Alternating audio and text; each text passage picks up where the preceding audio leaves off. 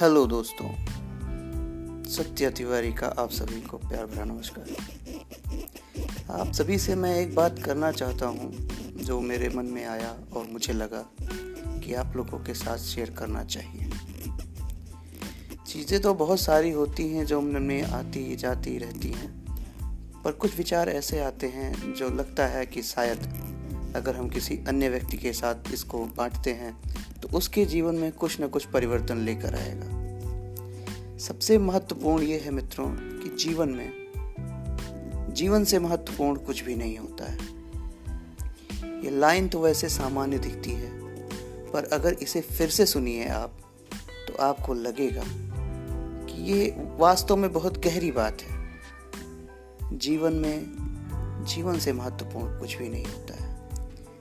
हर व्यक्ति अपने जीवन को अच्छा और अच्छा और बहुत अच्छा करने का प्रयास करता रहता है।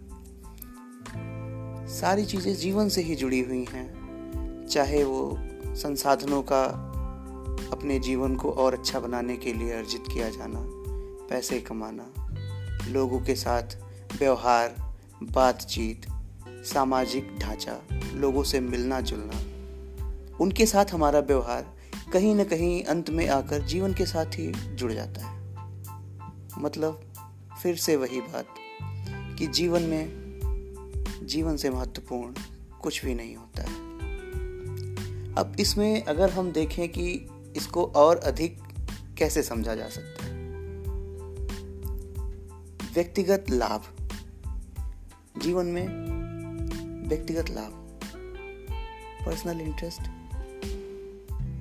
व्यक्तिगत लाभ को अगर हम सामूहिक भावना के साथ जोड़ देते हैं तो यह एक सोशल वर्क, सामाजिक सेवा हो जाता है। बहुत सारे लोग हैं जो अपने व्यक्तिगत लाभ के लिए दूसरों को क्षति पहुँचा देते हैं। उनका शोषण करते हैं। उनके हितों को बाधित करते हैं और अपने व्यक्तिगत लाभ को सर्वोपरि रखते हैं। पर जीवन में हमेशा यह ध्यान रखना चाहिए कि व्यक्तिगत लाभ हर व्यक्ति का निहित होता है, हर काम के साथ।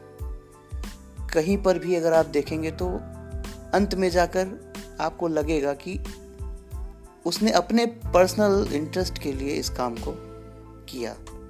किसी से जुड़ा। हर रिश्ते में तो नहीं कहा जा सकता। पर हाँ बहुत सारे रिश्तों में, बहुत सारे संबंध में व्यक्तिगत लाभ ही मायने रखता है। पर व्यक्तिगत लाभ को अगर हम सामूहिक भावना से जोड़ देते हैं कि अगर आपका व्यक्तिगत लाभ हो रहा है औरों के साथ उनको भी उसका लाभ का हिस्सा मिल रहा है इंसेंटिव मिल रहा है। तो एक सोशल वर्क हो जाता है। बहुत सारे ऑर्गेनाइजेशन कंपनियाँ एनजीओ जो काम करते हैं, हर जगह उनको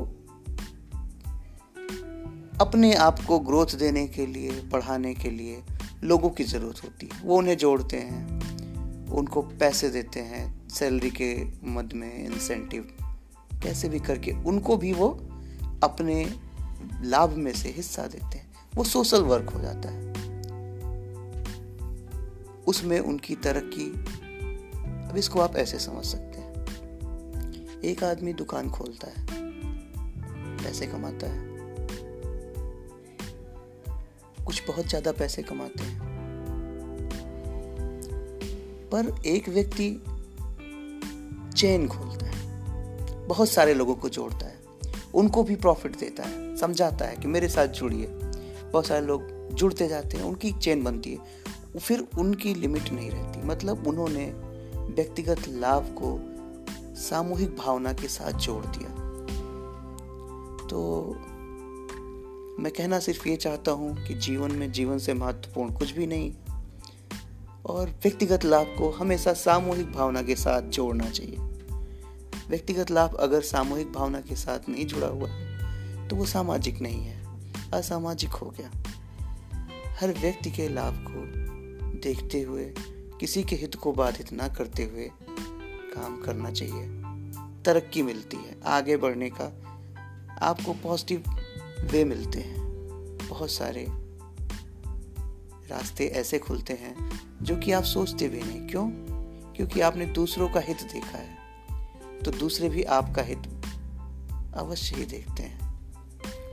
आप जिसके साथ जैसा सोचते हैं, वो भी आपके साथ वैसा ही सोचता है।